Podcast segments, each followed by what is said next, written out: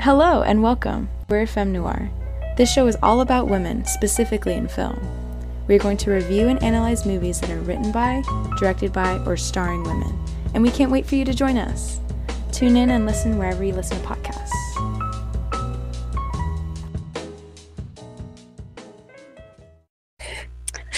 Hello, everyone, and welcome to this week's episode of Femme Noir Podcast. We have three hosts again. So I am Victoria. I'm Serena.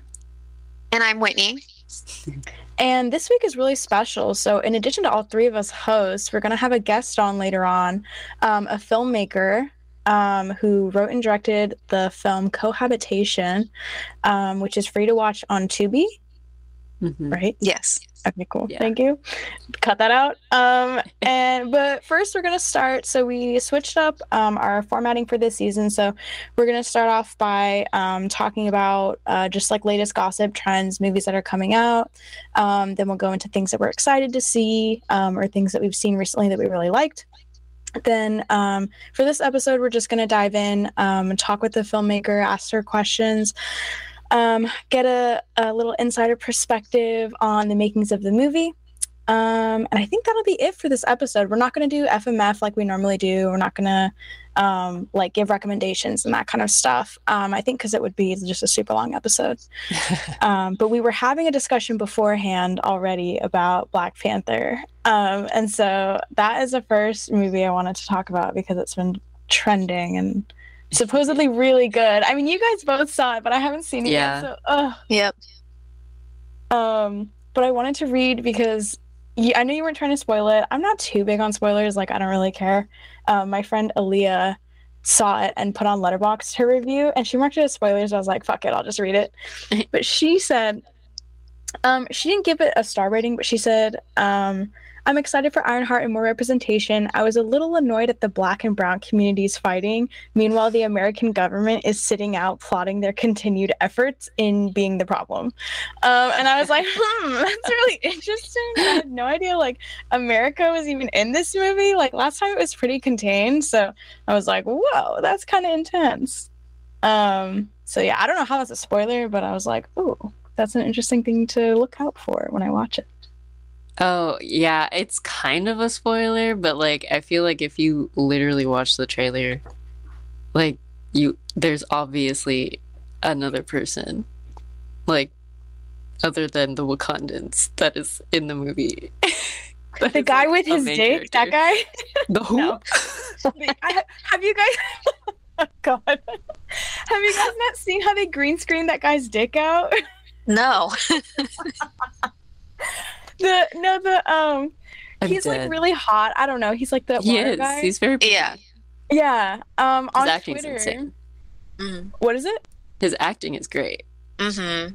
Yeah, I don't know who that guy is. He's really hot. But on Twitter, it was like going around because there's like behind the scenes photos and he's wearing like green pants, right? But his bulge is like huge. And in the movie, it's like flat.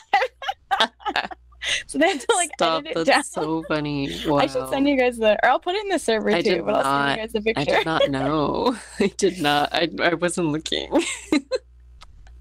yeah. That's I had no clue that they had to do that. right. good for him. Oh my god. I know, right? That's, That's a good problem hilarious. Yeah. Well, yeah, that guy is basically like the king of his people, and they're like, I think they're Mayan, and like Mhm. they have a lot of that history in there, which is honestly dope. Like, it's so cool.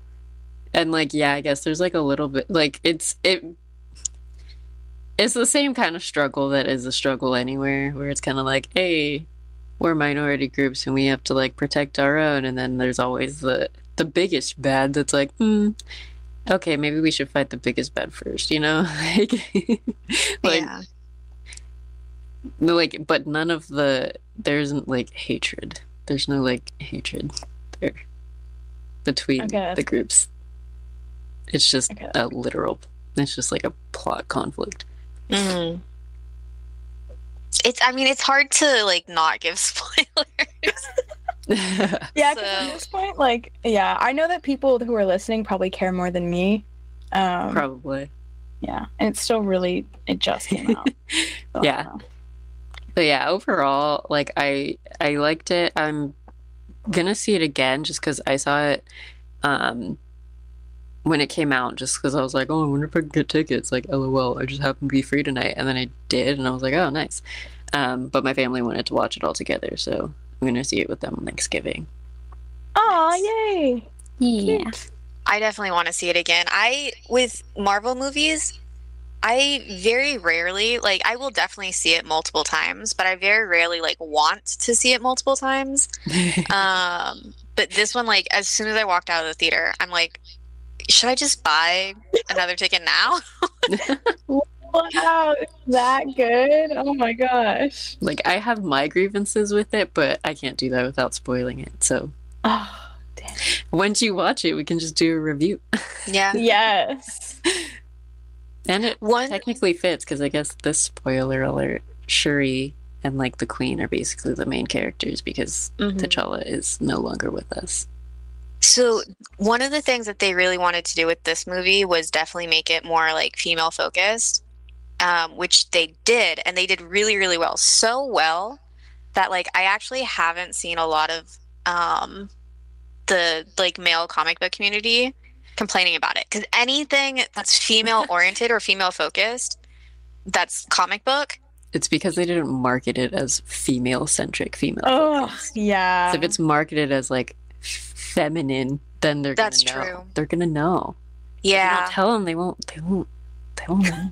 But I mean, if you like, if you actually really watch the movie, there's like maybe three or four like main guys. I, I Um, would say there's like literally only three. yeah, wow. Really? There's Namor, who's the the Black flying guy. like, water guy, water god.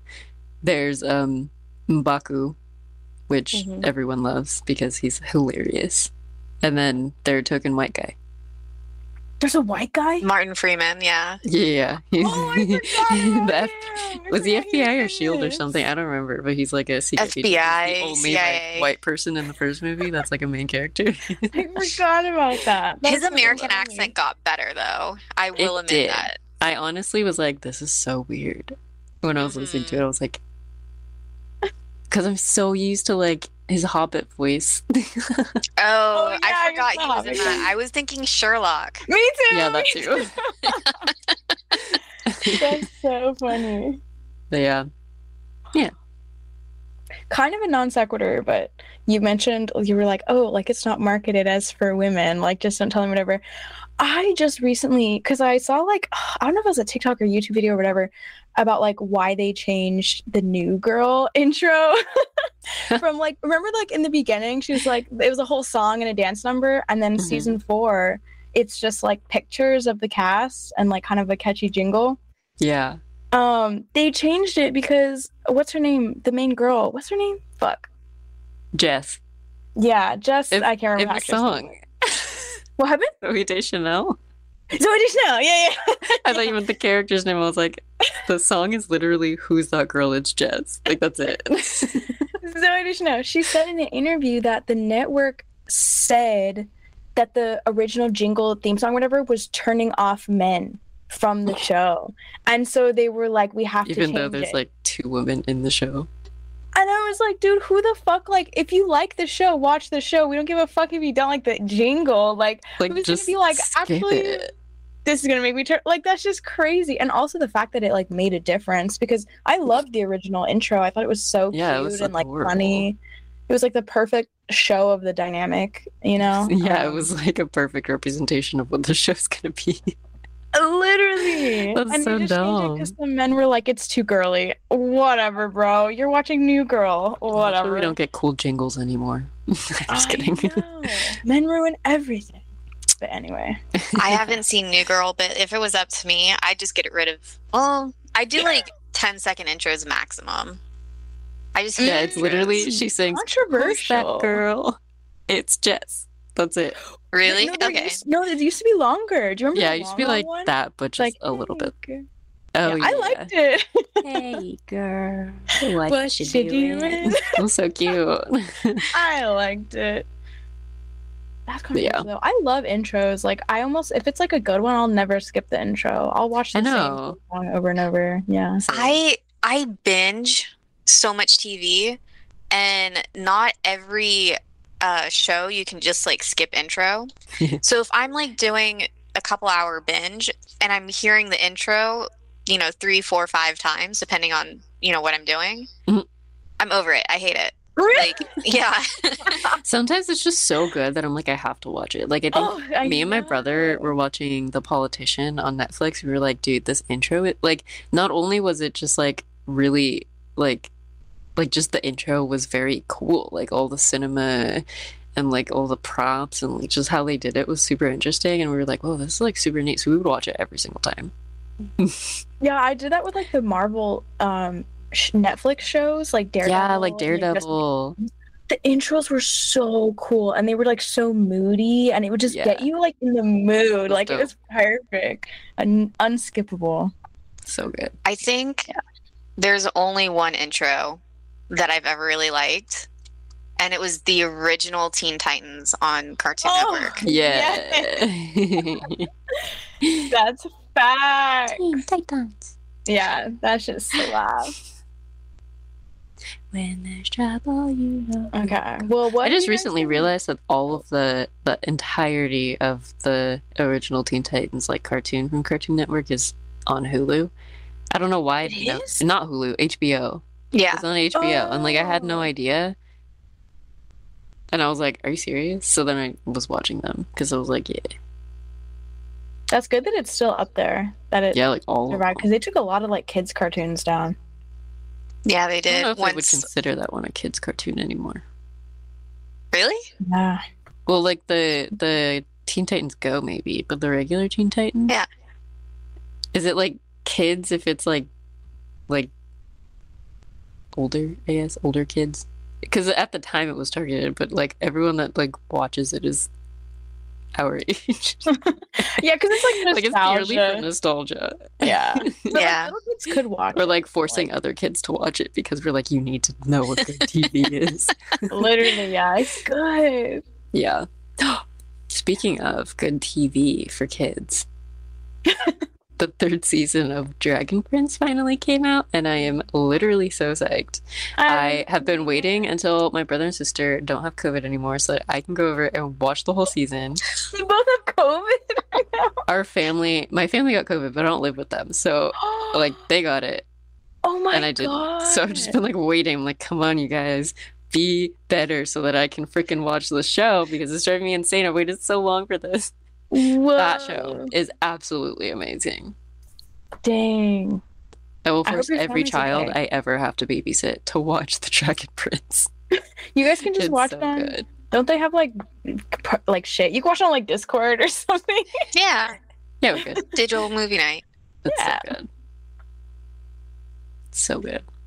So yeah. okay, I was just wondering that's what you guys have been watching recently. I also watched the entirety of The English, which is on um this is actually kind of funny. Not the story, but just my thoughts while watching it. Uh, it's on Amazon Prime and it's Emily Blunt and uh I literally can't remember his name because I was like watching the show and I was like this guy literally looks so familiar. Who is this guy? And so I think it was like Cha Chauncey Spencer Char Chauncey I don't know who that is. It's a British guy. No. Oh. so basically it's Emily it's a western and it's Emily Blunt Oh. and um, a Native American guy, and they basically end up crossing paths, and then they're both of their paths end up being like intertwined to like the same like focal point of each of their like vengeance. So they're both trying to exact their vengeance, and they're like, wait, both of our like revenge targets are connected, like work together, and so they work together, and it's great. It is such a I like good that. like it's such a good western too. Oh my goodness. Wait, But is this a movie or a TV show? TV show, but it's it's Oh. only like 8 episodes. Like I Oh, watched the it- whole thing.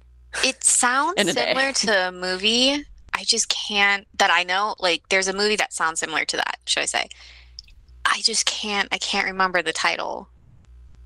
but it sounds like a movie, so I thought I might have known what you were talking about.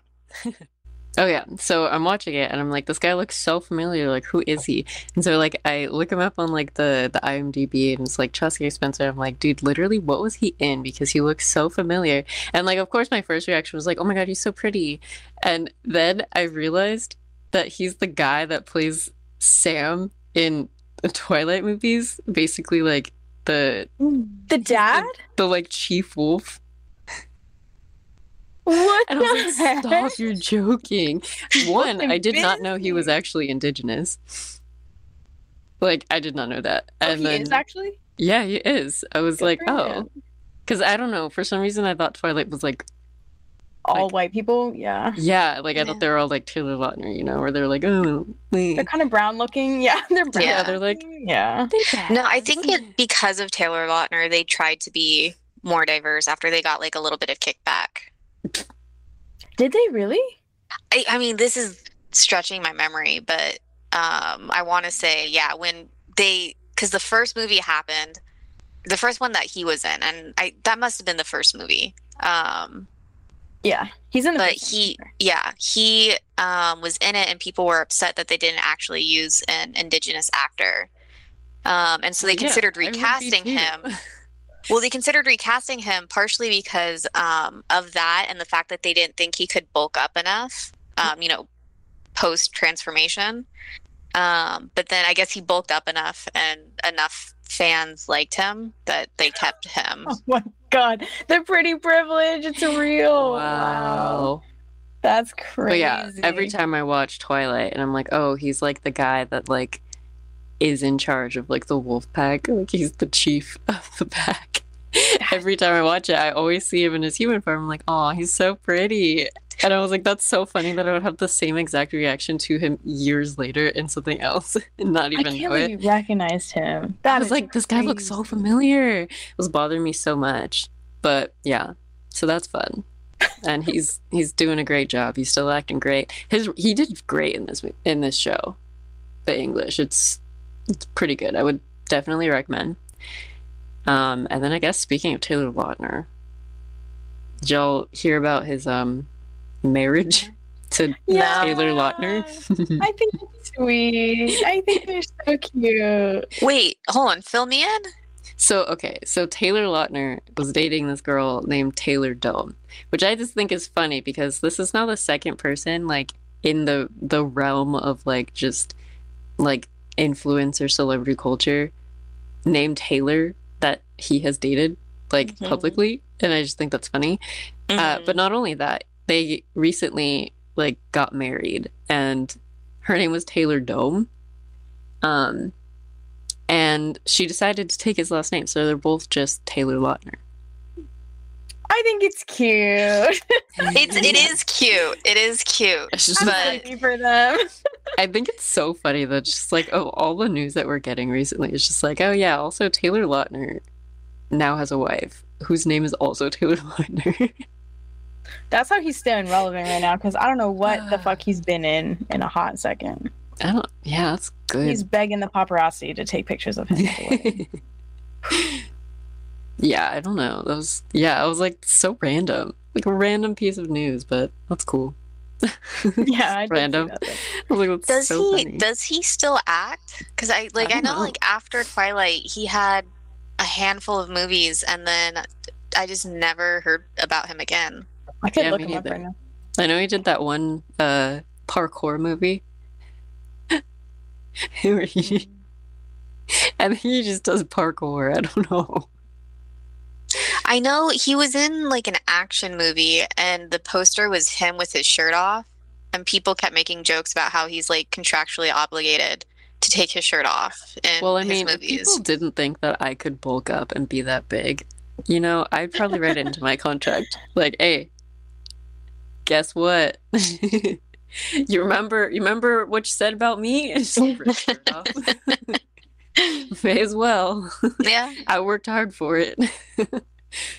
He's been in a couple things. He was in um a couple movies.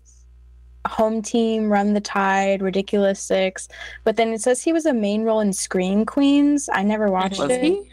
and a show called Cuckoo. I don't know. I haven't seen those. Oops, I swear I watched Scream Queens, but I don't remember him in it. he was in there. Huh. I remember Nick Jonas. Oh, yeah, they had a lot of celebrities, like random. Oh yeah, and I think Ariana Grande like was in nostalgia celebrities. Yeah, Emma right. Roberts. And... I almost rewatched that recently because I was like, because of like Halloween and everything. I was like, hmm, what if I just like watch this? But then I, I, I didn't. I watched the Midnight Club instead. I don't know what that is. Would you recommend It's it? amazing. Yes. Is it a movie? It's TV. It's Mike Flanagan though, who also does movies. He did Hush and Oculus, movie wise. But he did like The Haunting of Hill House and Bly Manor, Mm. Midnight Mass, and this was his next one, which is based off of a book, and he's done it. Um, I think they co-run the show with another woman, and it's it's pretty neat. That I like be the way he tells horror because he does like the the like horror as a way to like explore like feelings and trauma, and it's just like super interesting to me every time. But this one's really good. I liked it. anything that you've seen, Whitney, lately that you like. Um, uh, Netflix's Wendell and Wild. Oh yes, Peele. it was so good. It was. I really liked it. Um, it was a little bit darker than I thought it it would be, just with her, without trying to spoil too much, with her tragic backstory. Um, but uh, also I'm not surprised considering who directed it. Um, so uh, I really like that. That was good. Um, I'm binging Manifest right now, which is okay. Um, What is that? it's basically like this plane disappears for five years and it comes back just randomly, and everyone who was on the plane like hasn't aged at all. Like they didn't even know they it's like no disappeared for time five years. Yeah. Um, and so then, and then, you know, weird stuff starts happening, and there's a whole mystery surrounding why the plane disappeared and whatnot. Um, but once I finish that, I'm going to start the series that I'm really interested in, and that's going to be Wednesday. Oh, yeah, Oh my god, I oh. know. Fucking Jenna. Ortega. She is Dude, such a queen. that's gonna be dope. I can't wait to see her in that. Mm-hmm. So Yeah. that's that's the one. I'm That's the show that that. I'm really looking forward to. Um, oh, the Sex Life of College Girls came out the next season. There's only two episodes out right now, but they do like I think it's a Friday or Thursday release. I can't remember. But yeah, that season two finally dropped. nice. Mindy Kaling produced, Mhm. and it's so funny. Like, I love this show. I think it's great. Y'all should watch it. so It's a many good ads, like easy like, watch too. know. You know? Yeah, it's like just like relaxed comedy. Yeah. Yeah. I mean I think I've seen like the first two episodes and I liked it, but then I like ended up watching something else and that took up more of my time and then I forgot to go back. yeah, like it's because I think aren't the episodes like shorter too? I love that. Like a half hour. Oh, perfect. From I think what I remember. to that. Yeah, and if they aren't, then it definitely feels like it. Mm-hmm. But like, yeah, it's it's a cute show. Like, I think that like all the characters are fun. The representation's definitely there. Like, and like the storylines that they talk about are definitely like timely and like they don't shy away from topics, but they do it in a way where it doesn't feel like overwhelming or like mm-hmm. like all encompassing, you know? so it's like you can watch it and not feel dumb, but also not have a bad time. The only thing I've seen that I would want to mention, I tried to watch The Bear and I couldn't get into it. I I watched couldn't like, finish it. yeah, I watched like four. or Is that the one with the and guy in the kitchen? I was like, yeah. Yeah. Okay. I'm not gonna lie, the premise seemed really interesting, but I was just kind of like like what's the story here? It, yeah. It's like it's kind of slow moving. I watched a trailer and it just didn't grab my interest. It yeah, it was just kind of like clunky. It was kind of Mhm. awkward. I felt like the acting was kind of like, mm, and then Yeah, it was like so I think steeped in the concept. Like, I'm it, like that four interesting in, and I still don't know what it's about. Yeah, and it was like interesting because that one's also it's like 22 minute episodes, and so it's like Are it's they really that- short. Those episodes Yeah. are long. Feel long AF. I felt like they were short because I'm like the whole episode like went by so quickly. You know, like they're not like like you said, there there's the story isn't developing very fast. yeah, there's. it's kind of just like things are happening, but there's not really like happening. There's tie-in. no progression of a plot. Like, yeah, it's But, like, like, really They keep interesting. acting and talking in the movie or like in the show as if there Yeah. is one. Yeah, And so I, I don't know. Like I don't know. I'm so confused. yeah, I, yeah. And I was just so interested because, and honestly, if they paid those people on Twitter, then like Godspeed to all those people because it worked. But I watched it because everyone on Twitter was talking about it and like posting about it and like memes about it or whatever. And I was like, this looks really good, so I'll watch it. Like I can't. They must have fucking paid those people. Like that propaganda worked. I watched. I it. think It's it got an award for something. Oh, did Yeah, it? it did. Okay. Yeah, I just don't know for what. I can't Yeah. remember. Okay. Um, for this episode, we have a very special guest, writer and director of Cohabitation. Um, Lauren Barker is here um, to talk about her film. Would you like to introduce yourself, Lauren? Yeah. Having me on, guys. My name is Lauren Barker. I'm the writer, director, producer of Cohabitation and some other short films. Um, but this is my first feature film that I made and uh, just got distributed. Yay! Yay! You did it. And when you say distribution, um, where is it being distributed through, and where can it be watched? So it got distribution through Indie Rights, and it is streaming on Amazon, Google Play, Tubi, and YouTube. currently. Nice. Yeah. Nice. Amazing. Well, it was so it's so awesome that you reached out. Um, because we're so happy to have you on. Um, I had a couple of questions, um, just kind of based on like to get to know you a little better. Yeah. Um, I was kind of wondering what your personal um filmic inspirations are. There's like certain movies or even people that inspire you. hmm definitely. Um, some of my top films, I really love The Shawshank Redemption, um, and I have for a long time. I also really like Psycho by Alfred Hitchcock. Um, and then there's more, most recently, um, Céline Sciamma's Portrait of a Lady on Fire Yes. Film. And also, I watched, after I saw that, I watched all of her previous films. Um, so I really like her work as a director. Girlhood is so good. Yeah, Girlhood's amazing. Um, everything she's done is, is really great. And um, as far as people, I mean, I love Jordan Peele. Um, I really like uh, Céline Sciamma, as I mentioned. Ava DuVernay has done some great work. Mm. Those are some of my top ones.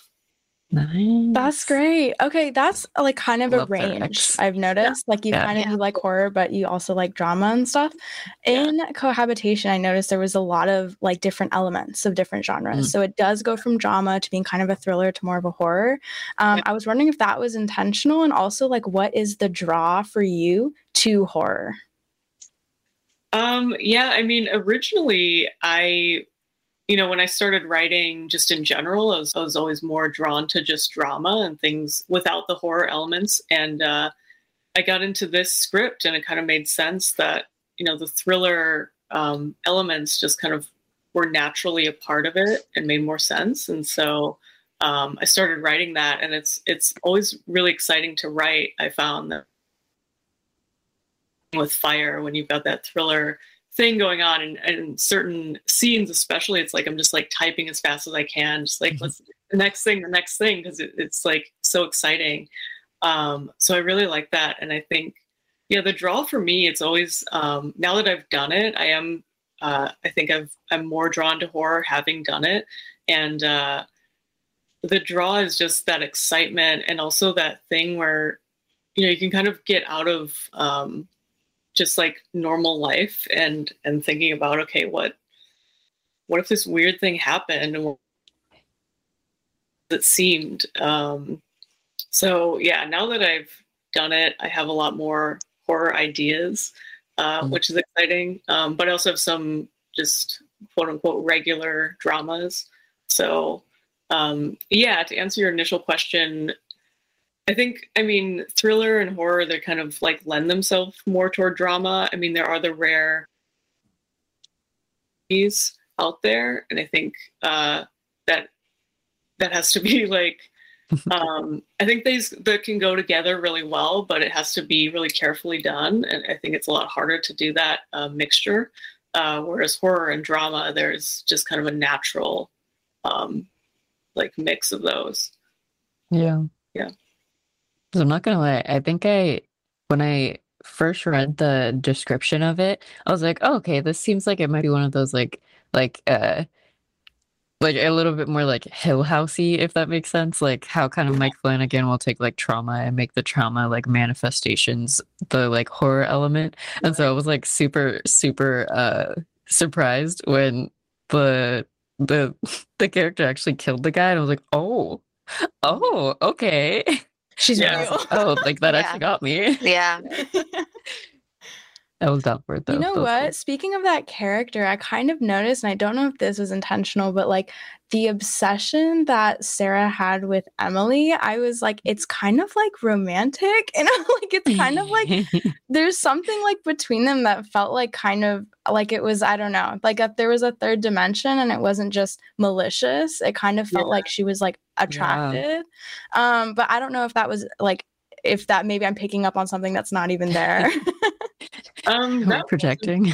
Yeah, um, that was not my intention. I did have a couple people when I was writing this. I started writing this in film school, and so there were a couple of classmates that kind of brought that up and were um, kind of like either picking up on that or they're kind of suggesting I go deeper into that. Um, the reason I didn't want to, and the reason I, you know, I, I kind of wanted to steer away from that. I think the queer community has has often had to deal with um, that issue of homophobia where people think that you know like that uh like gay um obsession that you know I, I kind of wanted to steer away from that and try to make it um like keep that out of it. But i know that that can it is kind of ambiguous because um you know I, I understand why some people might think that way um and see it because it is such a deep obsession. Mhm. if that makes sense yeah. Yeah. It definitely makes sense. So it sounds like you were saying earlier too that um, it, it almost sounds like you're going to be creating possibly more horror films. So are we? Can we expect more along this type of movie? Are you going to go kind of more drama? What What's kind of coming up for you?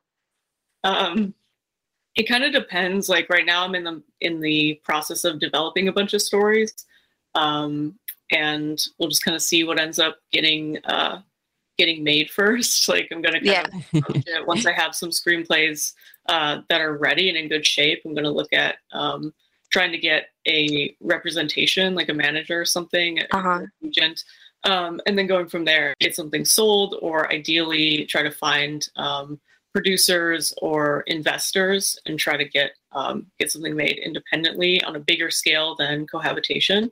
Um, Mm-hmm. but currently, I'm working on some dramas, and uh, but I do have a short film that I just filmed um, that's thriller uh, genre. So That's fun. Nice. So you've definitely got stuff coming up, and we Yeah. need to keep our eye out for it. exactly.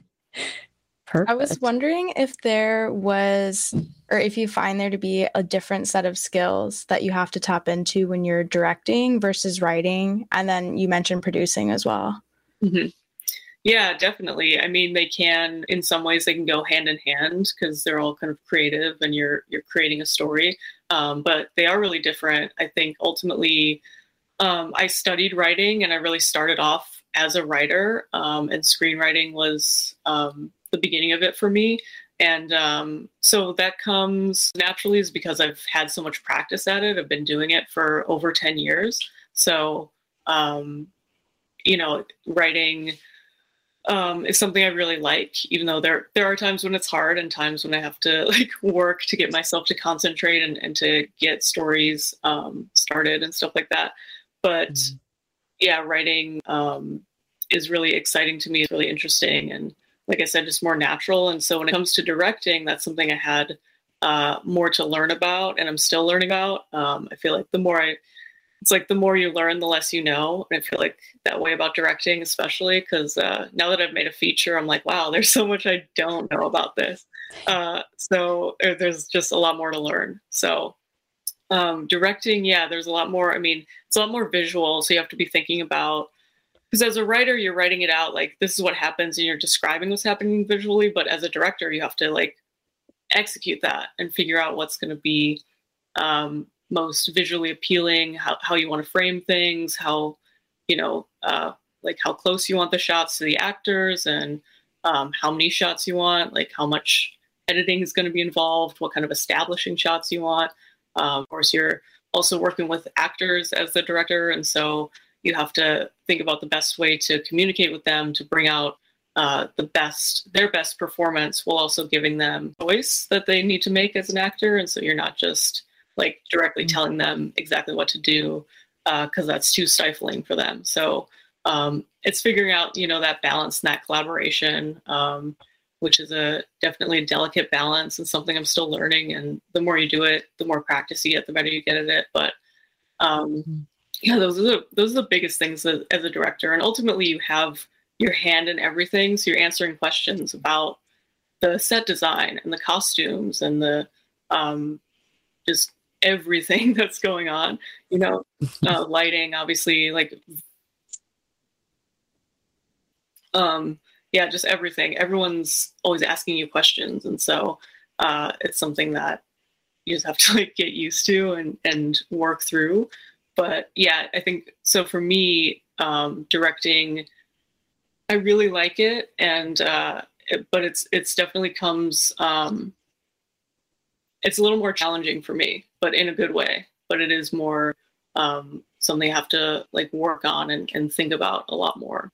And when it comes to producing, same thing. I mean, I would prefer not to produce as much. It's more like I've done it out of necessity. But I've also learned, I mean, there are some things I like about it, and I have learned a lot doing it. Um, you know, reaching out to people, bringing a crew together, that can be really exciting, and um, finding locations and all of that. Mm-hmm. And, you know, like seeing the shoot come together out of nothing, basically, um, yeah. is, can be really exciting. There, there are cool parts to it. There's just a lot of other stuff like budgeting and fundraising and stuff that I have done, uh, but I'm, I would rather not have to do it going forward. Um, so we'll see how that goes. But um, yeah, it's all it is all different skills, but in some ways they go hand in hand too.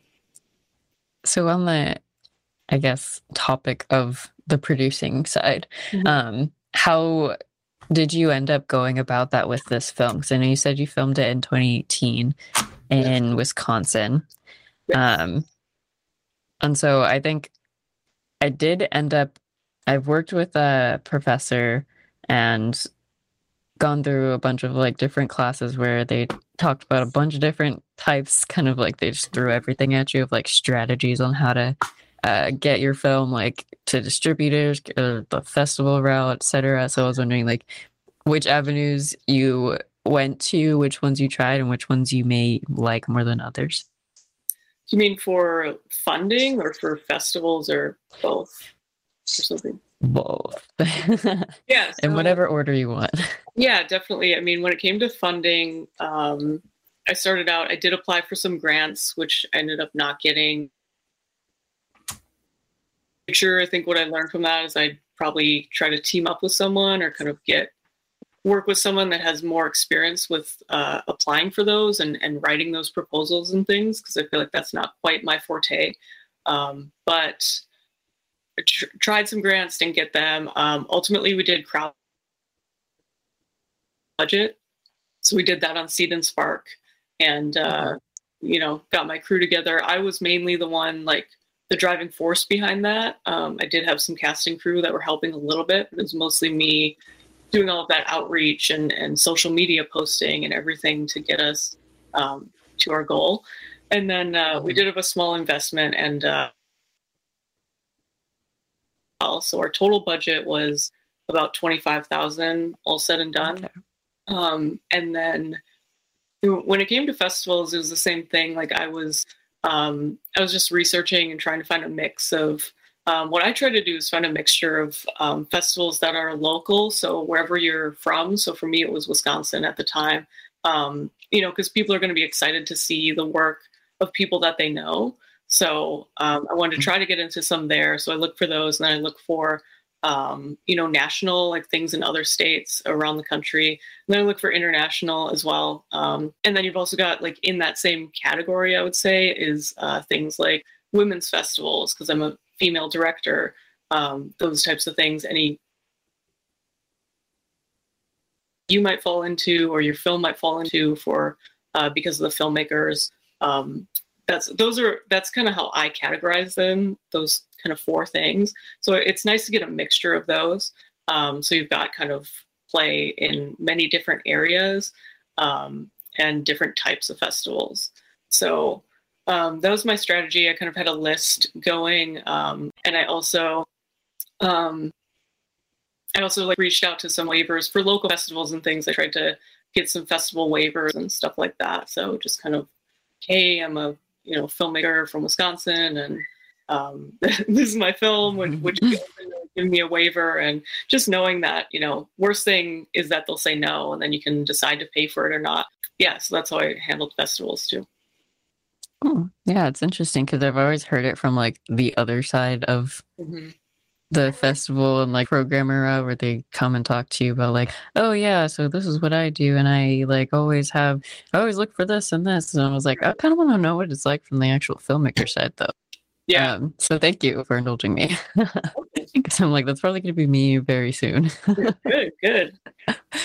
Um and then I think that the other question was you did say you got distributed through Indie Rights. Um, that was another kind of thing I wanted to know. Like, what was it like from your point of view on like getting a distributor and like what that process was like?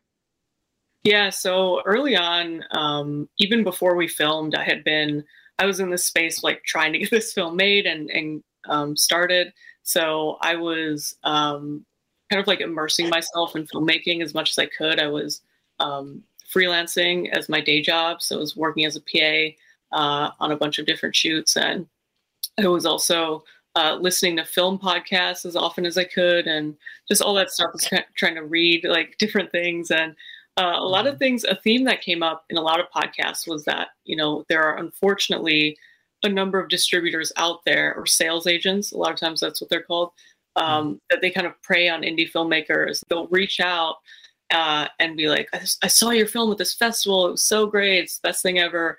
Uh, you know, we can offer you a distribution deal and all these things and different strategies. It works in different ways, but ultimately, what they do is they get you to sign your film away and then they get it onto streaming platforms, but they don't pay you anything. So they just mm. take uh, whatever revenue comes in from it um, and then you've signed this contract so it's like hard to get out of and stuff like mm. that. So i was really leery of that because i'd heard a lot of horror stories from these podcasts i listened to. So i was like okay. And uh, one good podcast or a good um, company i'd heard of was Indie Rights. And so i looked them up and i found their website was really um, transparent. They just um, they kind of lay everything out like all the things you need to do to submit to them. Um, and then they let you know that filmmakers get 80% of the revenue and they take 20%. Um, streaming sites they submit to, all of that was just kind of on their website. Um, and then I reached out to a couple filmmakers that I knew had distributed with them um, that I'd heard on the podcast I listened to. Um, and asked them what their experience was, and you know they told me like pros and cons, but ultimately they they corroborated all the information that's on the Indie Rights site. So I was like, okay, I feel like this is a good um, this feels right. it seems good. Um, 80% is a great amount of revenue. So, um, so yeah, that's how I decided to go with them. And then, um, so what they do is they've open submissions so you can submit to them. Um, just like fill out a form, send them your films, so they can see it. Um, and then they'll let you know if they accept you.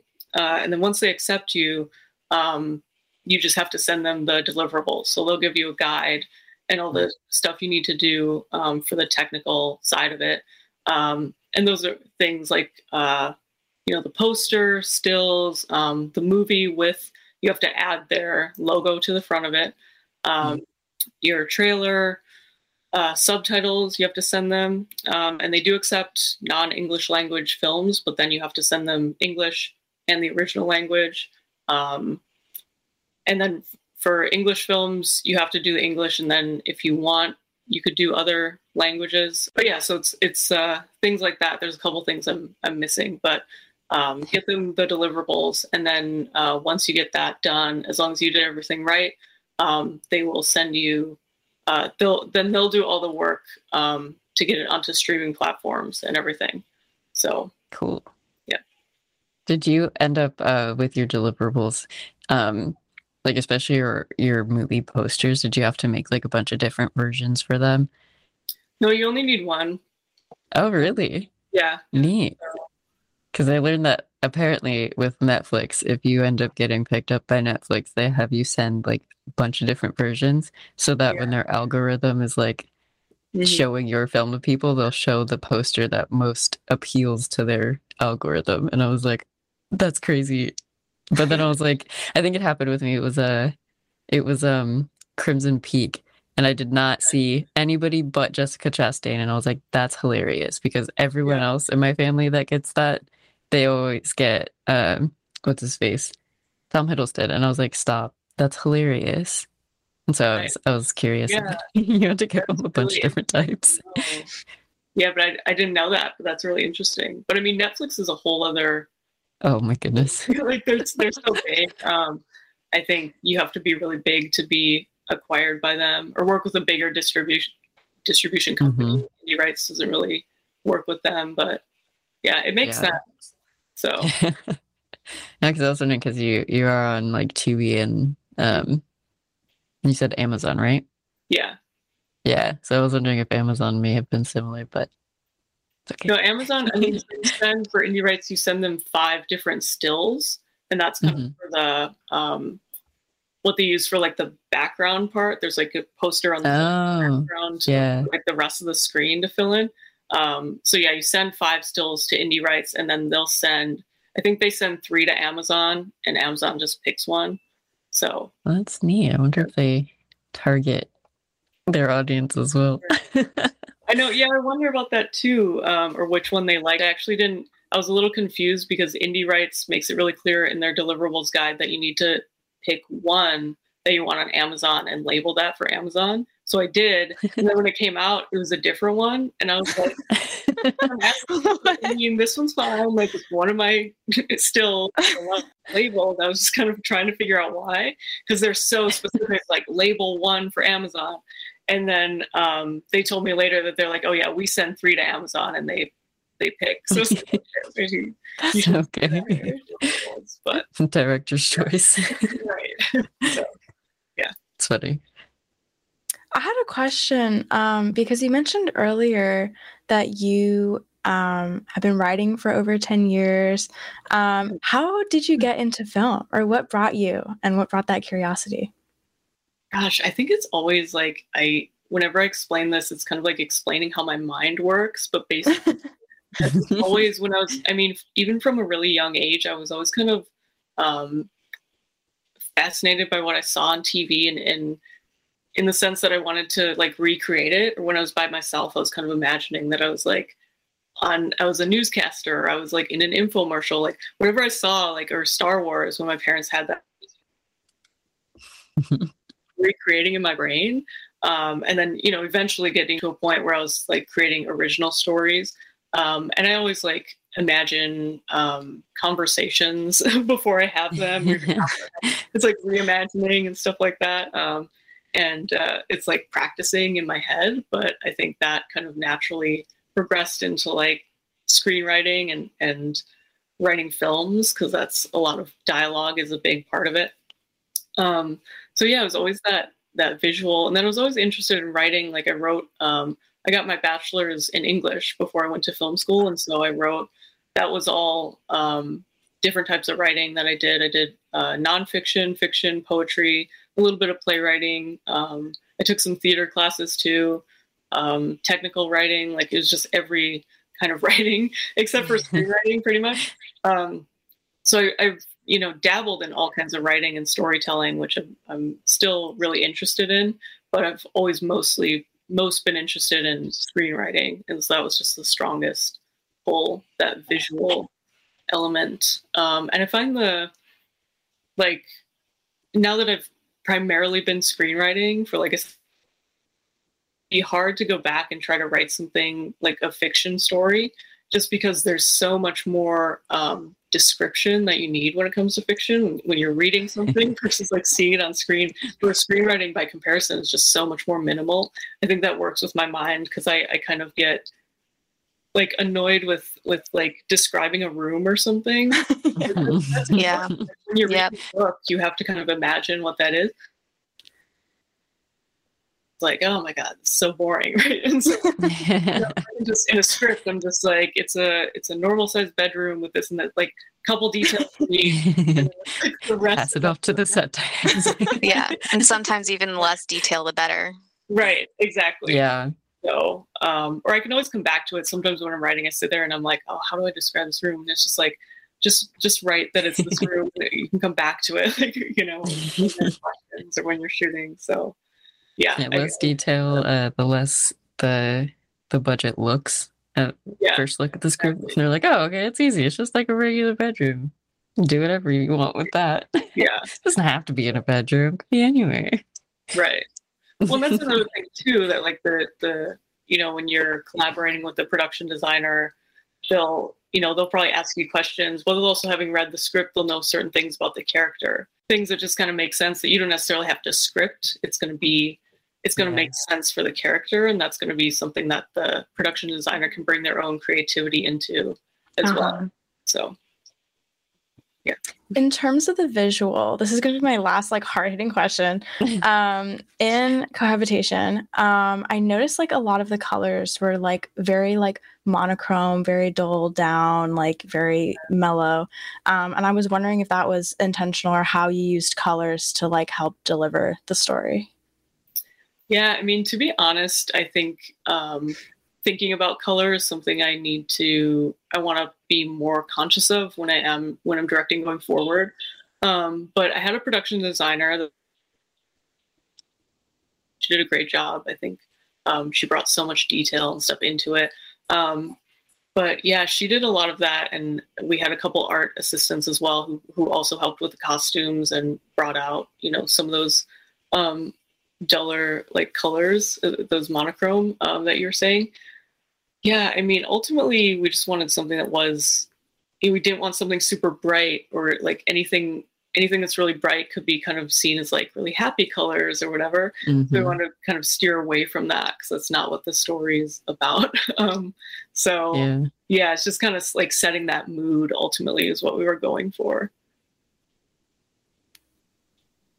That's great. Is hi Super fi a real coffee shop? Hi, That was one thing. I was like, is it a real coffee shop? It I want to go. Uh, in Milwaukee, we uh, yeah we went there and they're very um, open-minded to uh, filmmakers. I think I knew we were looking for a coffee shop and we knew someone else who had filmed there and said they were really chill. And so yeah, we just That's went. awesome. One of the extras was actually like the guy who works there. So That's cute. That's good. That's good. I know. I was like, is that a real coffee shop? This was Yeah. so cute. The neon signs and everything. Yes. yeah, so then we didn't we didn't have to do much uh, by way of production design. So, so if you're in Milwaukee, you should go to Hi-Fi That's cool. I shall. I shall. I will. I have a question um, that, and it's kind of jumping back just a little bit. Um, but I was told once that uh, when you're making a movie, you make three different movies the movie that you write, the movie that you uh, direct, and then the movie that you edit. Mhm. As you were kind of going through the process, did you find that to be true, or was it easier because you're kind of writing, directing, producing? I think, I mean, I think that's a great quote. I've heard that before, and I think that is that definitely makes sense because there are certain things that we did change from the script, and um, you know that I didn't even necessarily rewrite. It's just like, why don't we change it to uh, from this thing to that thing? Um, and some things I did, I I write it really quickly, so we had kind of a blueprint. Um, but like for example, the uh, foot chase when Sarah's chasing Emily, um, that was originally going to be a car chase, and uh, we were kind of Uh-huh. like, that's kind of hard to do. um, even though we had ideas without like showing it, but we could kind of sell it on screen. We're just like that's still going to be really hard, like driving around, like all this stuff. So we Mhm. decided to change that to a foot chase. Um, and certain things we decided to cut out, or it's like, do we need this? Can we live without it? You know, stuff like that. Um, and then, yeah, when you're directing, that's uh, it's kind of some of what I was just talking about. Um, then editing, same thing. There's certain things that um, we just had to like figure out how to put together because we didn't have the footage, or it's like looking back, it's like, oh, I, I kind of dropped the ball. We should have filmed that, or you know. Um, so we got to kind of work with what we have and, and figure out, or it's like, oh, that performance. I wish we had something better, but this is the best we have. So how do we make Uh huh. look the best we can. Um, yeah, so that's how that process for me. Yeah, I mean, I had a hand in every process, but I think I think that quote really does ring true. Ultimately, that there are three versions of it, and ultimately, what matters is the final one. Mhm. We all know, but I do. I do have to give you props for the foot chase and and pretty much all of the night scenes because it seems to be like right now, especially in Hollywood, Mhm. night scenes, dark scenes, you can't see anything. You're pretty Yeah. much just listening to what's going on. But I could see what was going on. and it was like the first time in a while. So like Mhm. I like I gotta give you props for that. You had the lighting down really great for all of that, especially um, with like the dream sequences and when she was explaining what had actually happened Yeah. um, when she lost uh, her her patient. yeah, Um, it all it was just so beautiful that lighting because it, it spotlighted what needed to be shown. Um, and then, like I said, you could see everything. Um, Yeah. So thank you so much. I'm glad. Yeah, that trend is getting a lot of people making fun of it, but it's true. It's like you have. There's only so dark you can go before people Mhm. just can't see anything. You got to yeah, have that balance. Like you can have it moody and dramatic without being almost completely dark. So hmm yeah, we got to work on that. That was funny. I see like Game of Thrones, all of their um there's like an entire uh I think it was like a BuzzFeed article on like like TV settings to put on in order Yeah. to make so you can actually see. And I was like, that's crazy. Like really? so insane. Yeah, Yeah. I was like, what? yeah, I feel like that's a little a little much to be having your audience do. Well, then because then like if you have any lights on, you can't even see the screen. It's like you have to Yeah. watch it in complete darkness too. yeah. yeah, Like I literally can only watch it at night. I can't watch it during the day. exactly. Yeah, That's crazy. I saw like screenshots from the, the new Halloween movie, and they were pretty like flat dark. Like you just could not see anything. right. Yeah. On the so that's bright side, it does That's a big me feel a little movie. I'm like, oh, okay, so I can get away with that then. yeah, yeah. it's kind of reassuring. Another another reason you you should watch Cohabitation because you can see all the scenes. Exactly. Yeah. Yes. So from uh, No guessing what's happening. Exactly. You Exactly. know, you can actually see everything. It was very nice. I think I had one question, just Mhm. more as like a personal one, I guess. Um, but like, what was your your like inspiration, or like, why did you choose this story for this film, like this one to be a feature? my first in film school, uh, I was writing uh, at Vancouver at Vancouver Film School, studying writing. So we did a lot of writing throughout the year, uh, which is great. But and the first, I wrote two features. So the first one is like not in good shape. Basically, if I ever go back to that story, I would would change a lot. It really wouldn't be the same story. Um, but then this was my second one, and uh, I felt like it was really strong. Um, like strong story to start and then like obviously did a lot of revisions and stuff that made it even better so yeah but i mean the the inspiration for the story i had a different kind of start when it came to roommates and and drama and like mis- mystery and all of that uh, and uh, ended up like pitching it in my writing class and it kind of like it just didn't seem to have legs like that story and so uh, i won't get into it but we kind of shifted and they gave me some ideas like what if it what if this and what if that and kind of gave me some ideas on how we could change it and so uh, this is what it became this is how i developed it into uh, with their help and so um, yeah and for me when it came to creating the story i, I was really interested at the time and and um, you know, that classic like good versus evil, but also like how the things that happen, how we can Mhm. either, you know, we can kind of, you know, become bitter and become, you know, turn Yeah. toward that evil path, or we can like choose good and still um, try to find the good in the world. And so it's kind of like that, um, that kind of classic conflict that I was interested in. Yeah, I really liked the main conflict between those two characters, especially at the end when Yeah. you know there she's conflicted because she's like, okay, I am like I was a paramedic, I'm not anymore, but like that still is where like her heart is, and then Yeah. the other being like, you're a paramedic and I need to exact revenge because I called paramedics and they didn't help, and then having that like struggle of like, okay, but like, can I help you still out of this? And it was it was good. I liked it. It was very interesting. Yeah, for sure. I'm glad you like that. Can't think of a lot of the questions that I had. I know. I think I asked all my questions. Whitney, do you have anything you'd like to end on? what I guess what recommendations for movies would you have um, based off what kind of like inspired you when writing this? But when it comes to movies that I've that I've watched like afterwards, um, Bringing Out the Dead is an interesting, um, strange movie, but uh, that's kind of a good one. I um, and then Single White Female is somewhat similar, Exactly. and a lot of people have have brought that up. And I remember when Mhm. saying that when I was writing it too, like it's kind of like this. And uh, some people have said that like in reviews and stuff that it's similar, which I do understand. I've seen it, um, and I do understand. But I'm glad it's also like cohabitation does stand alone. It's it's um, has its differences as well. Mm-hmm. Yeah. It kind of reminded me of Hard Candy. I don't know if you've seen that, but that was a movie Yeah. that was recommended to me uh, by a friend recently because he was like, "This is this is inspo for something I want to do like later." And then I was watching this and I was like, "You know what? This is Hard Candy vibes." And so, I guess as like another recommendation, if anyone's interested, Yeah, check that one out too. point. I didn't think of that, but that would make sense. I see the Yeah. connection. It cool. Yeah, Nice.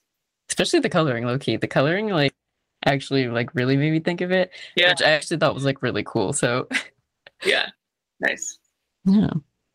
Cool. Okay, thank you for joining us. You're welcome. Thank you so much. It's been amazing having you on.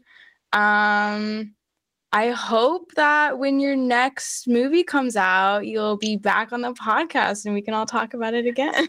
Totally. Yeah. Thank you guys for having me. This was super fun. And anyone, Yeah, definitely. um, if you do check it out, uh, if you rate and, and review, that helps us out a lot. So you can do that on Amazon or IMDb.